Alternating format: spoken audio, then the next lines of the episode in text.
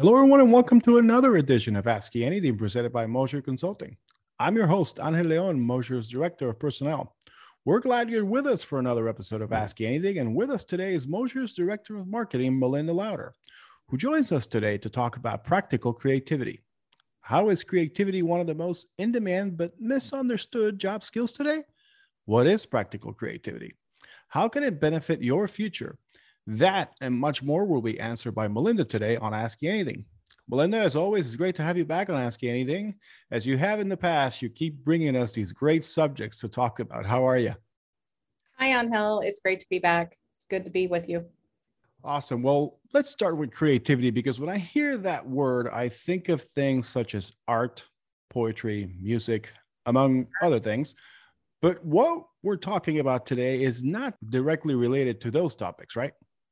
Yeah. So, I mean, I I work in marketing and I have my whole life. So, I've worked with creative people. What what everyone considers the traditional definition of creative people my whole life. So, like I've always had kind of an interest in this topic. Um, when I was actually in college, uh, my uh, senior honors thesis was a research paper about the personality traits of creative people.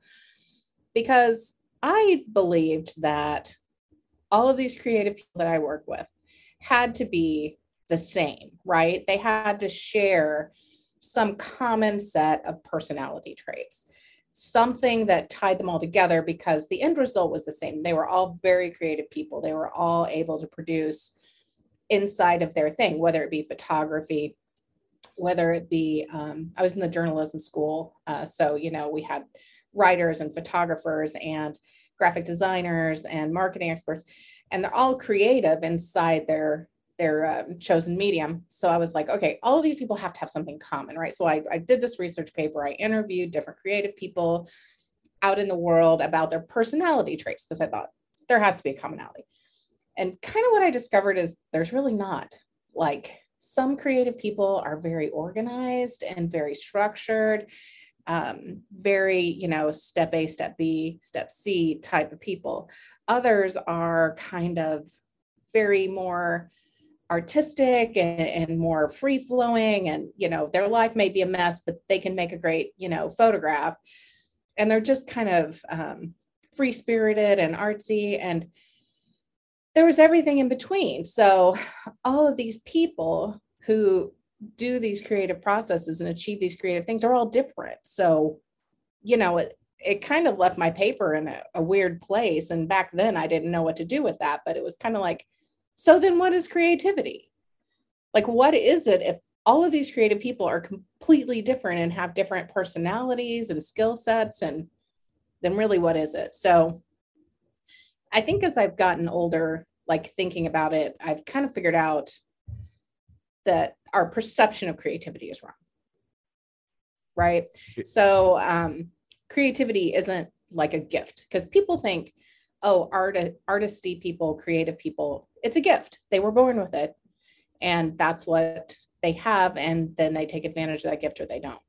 But um like i really feel like that's not it. I feel like creativity is a skill and you can hone it and you can work it and you can get better at it now, that does not mean anyone can be Michelangelo, but inside your field, you can become more creative. Um, Michelangelo was known to have said, um, people would tell him that, you know, what you do is magical, even in his own time. And uh, he was known to have said, if, if people knew how hard I worked to get my mastery, they wouldn't think it was magical at all. So it's, you know, that tells me this is a long term problem. this is like, you know, this is what people's perception of this has been for a really long time. Well, in practice makes perfection. So that Michelangelo, Michelangelo quote is perfect. Uh, but I want to say I want to say something about uh, something that you said earlier about how I have the same bias about how when you think, oh, creative people are all the same. Well they're not but i i have if you if you presented me with the information i would have actually said yes i think all of the you know art students all the music students all those types of individuals would be the same but they're really not because obviously they're they have different interests and they have different ways of thinking and different different ways of bringing out that creativity. So that that's very interesting. Um so what is practical creativity because that's what we're talking about today. And why is that important? Yeah so practical creativity kind of takes it away from the like the artist there's always going to be artists who are you know creative in that way. But practical creativity, it's really about being creative in your thinking for whatever job role you're in, right? Um, it's about developing creative thinking skills and then applying them to your problem solving to create innovation in what you do. Um, it's about thinking big, big picture, high level thinking, and the ability to see things from new angles, right? New perspectives. And if you are able to do this in your career, not in art, you can come up with solutions no one else is talking about, right? No one else is doing. And creativity is going to be the currency of the modern worker, especially in technology. Mm-hmm. This is where it's going to be at. If you can hone these creative skills and apply this to a practical creativity, um, it's going to be where it's at. Uh, at Moser, we like to hire problem solvers. We've said that for a long time. But really, what is a problem solver except for a creative thinker? Somebody who can look at something, see it from a high level, and come up with new ways to solve that problem, new ways to do it that nobody's thinking about. And in technology, especially as automation starts to replace the repetitive part of technology jobs, being able to creatively problem solve is going to become a commodity for tech workers.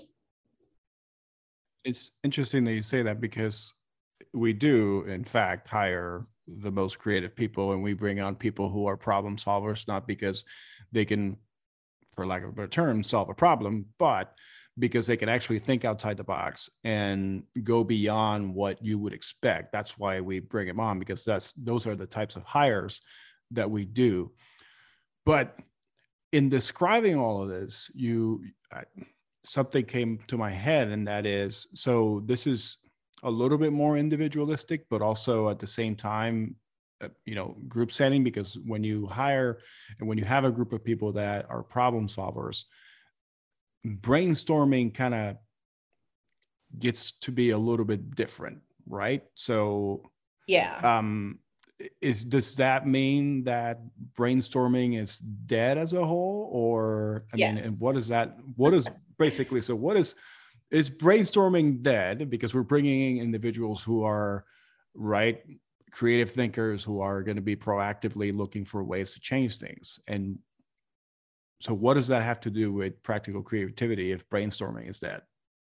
So, brainstorming is dead, or it should be, um, as we traditionally do it. I mean, think about a brainstorming session. So, somebody either sets a meeting or runs around the office and grabs people and throws them in a room and says, Okay, guys, I have a problem, and here's my problem.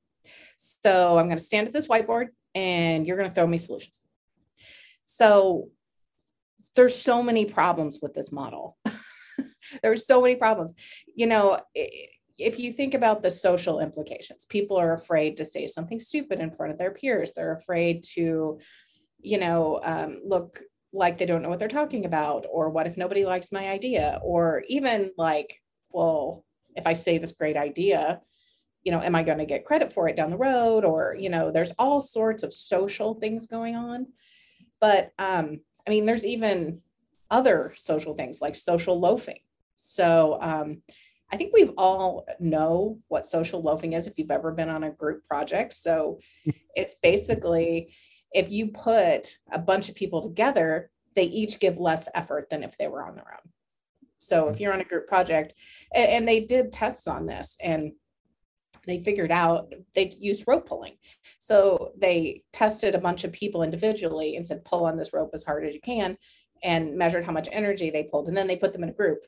And each person in the group pulled less hard than they would have, than they did on their own.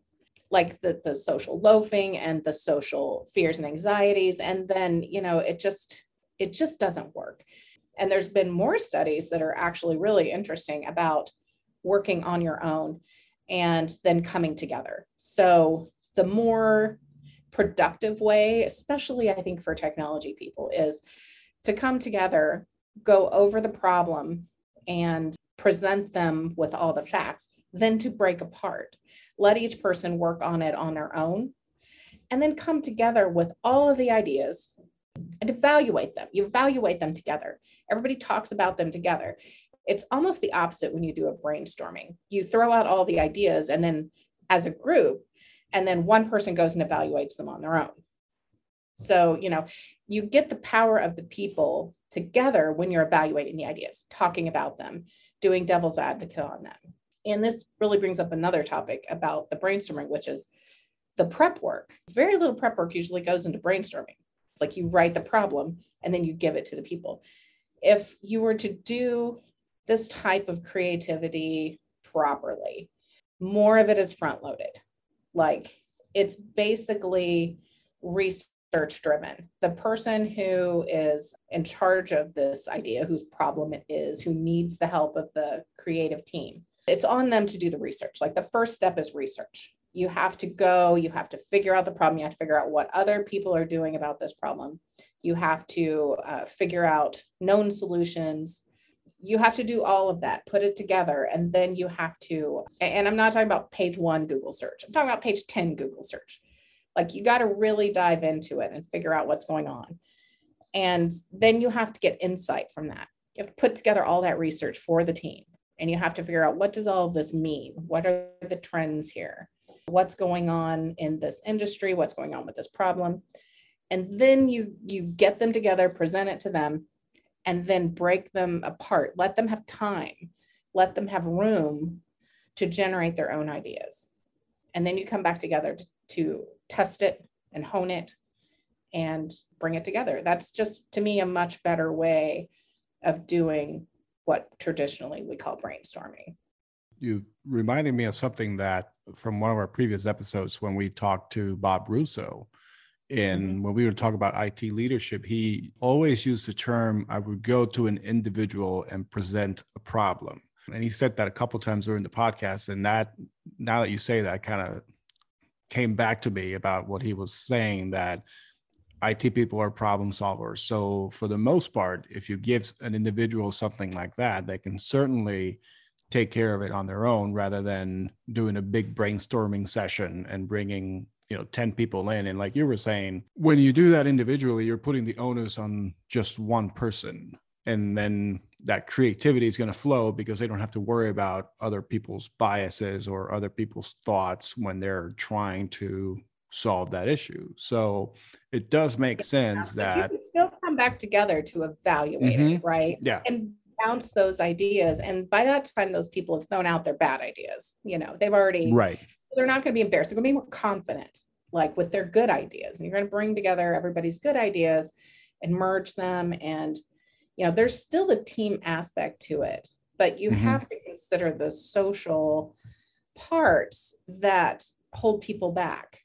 And you got to work around that. Yeah, that's that's where I was heading with that. Is that once you get your own set of ideas as an individual, then you can go into that group setting and present them. And then you're going to get basically the top 10% for each individual. And when you put that all together, something fabulous is going to come out. So that leads me to my next question. So, rethinking creativity, why should we do that? So, I think that creativity is, is good for us. Uh, and I, I'm not talking about artistic endeavors, I'm talking about making your brain work in different ways and solving problems. I think that it's good for us as people. And I think that finding a creative outlet is therapeutic for people. The cost to you is time. Like it takes time. You know, when I talk about, you know, you you can do this, it's not like you can turn it on tomorrow.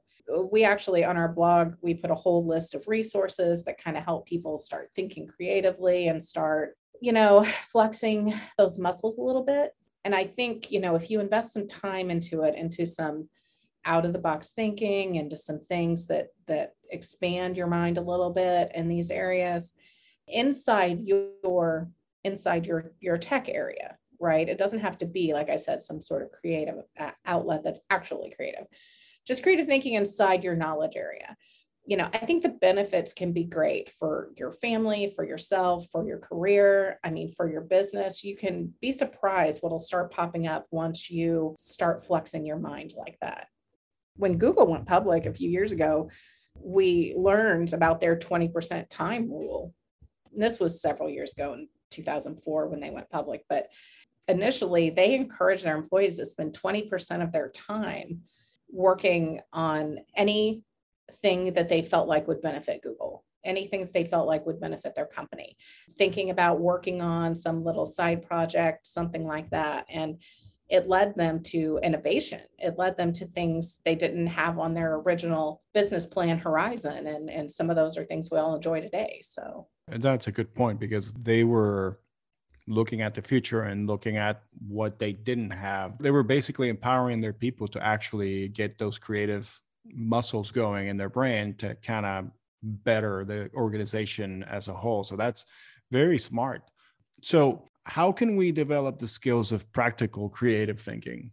I mean, there's a lot of ways you could actually do a creative endeavor if you are a little bit artistic or you know pick up a new hobby you could do something different you can work on solving little problems or um, just take an average problem that you have in your job and instead of just doing it normally, maybe take a step back and go, what's another way to solve this problem? What's another way to do this project? You know, sometimes we get projects even in the marketing department and we're like, okay, it's it's X, we'll go do X. And instead of doing that, sometimes you take a step back and go, how else could I do this? Is there another way? Is there something new? Is there a new distribution method out there I can look at and think of and learn instead of just going down the same path I always go down? Um, and we do we did put a lot of things in uh, the blog on the on moserit.com where a few books about creative thinking some kickstarting your creativity ted talks and some other things on there to kind of help you think about things in a different way and work on those techniques. Yes. Go to moserit.com and you'll find this blog about creative thinking. Last question before we go. So, how can we take advantage of practical creativity and how could it lead us to learn about our own professional strengths? I think just it's a change in thinking. I think that it's just thinking about things in a new way and thinking about things in a different way. And a new way to involve your team. And I, I, don't think even though it's uh, you know independent for a lot of pieces of this process of like practical creativity i don't think it's an independent process. I, I do think you get the team together for critical parts and you have them all working independently at times but on the same goal and on the same problem and, and I think it's just something you have to just keep thinking about and keep flexing and keep working on. And over time, you'll just get really into a groove with it and you'll start thinking creatively and, and more things you do. And, and you'll see everything as an opportunity. I feel like it's, you know, this type of thinking has kind of opened up my mind and and I can think about any new problem. and I start immediately going to researching it and doing different things on it and thinking about how can this be done in a new way.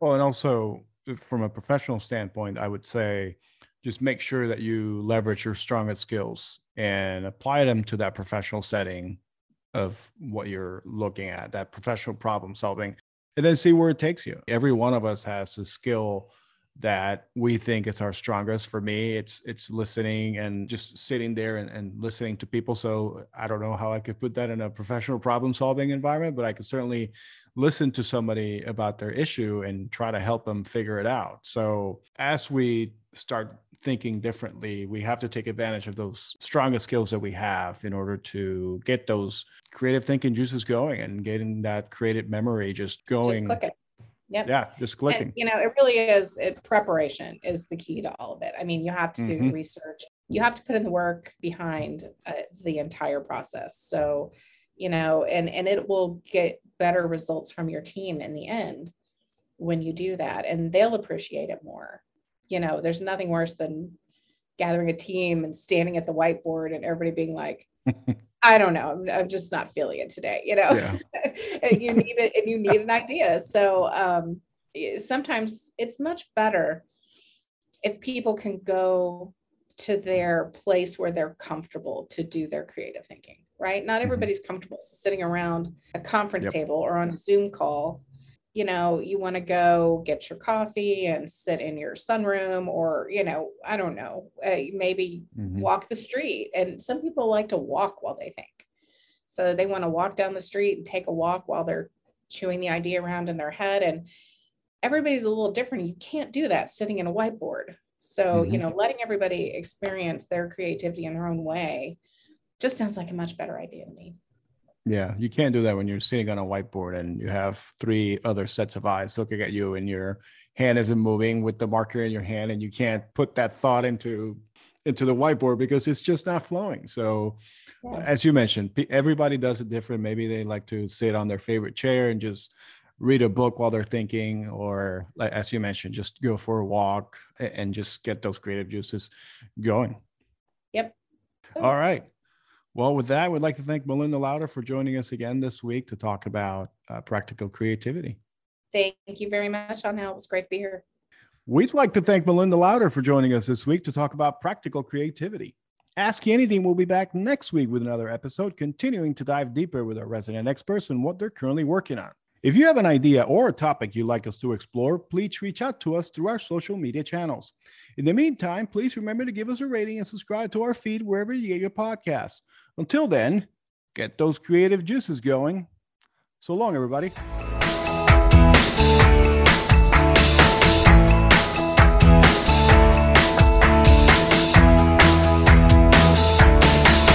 Go.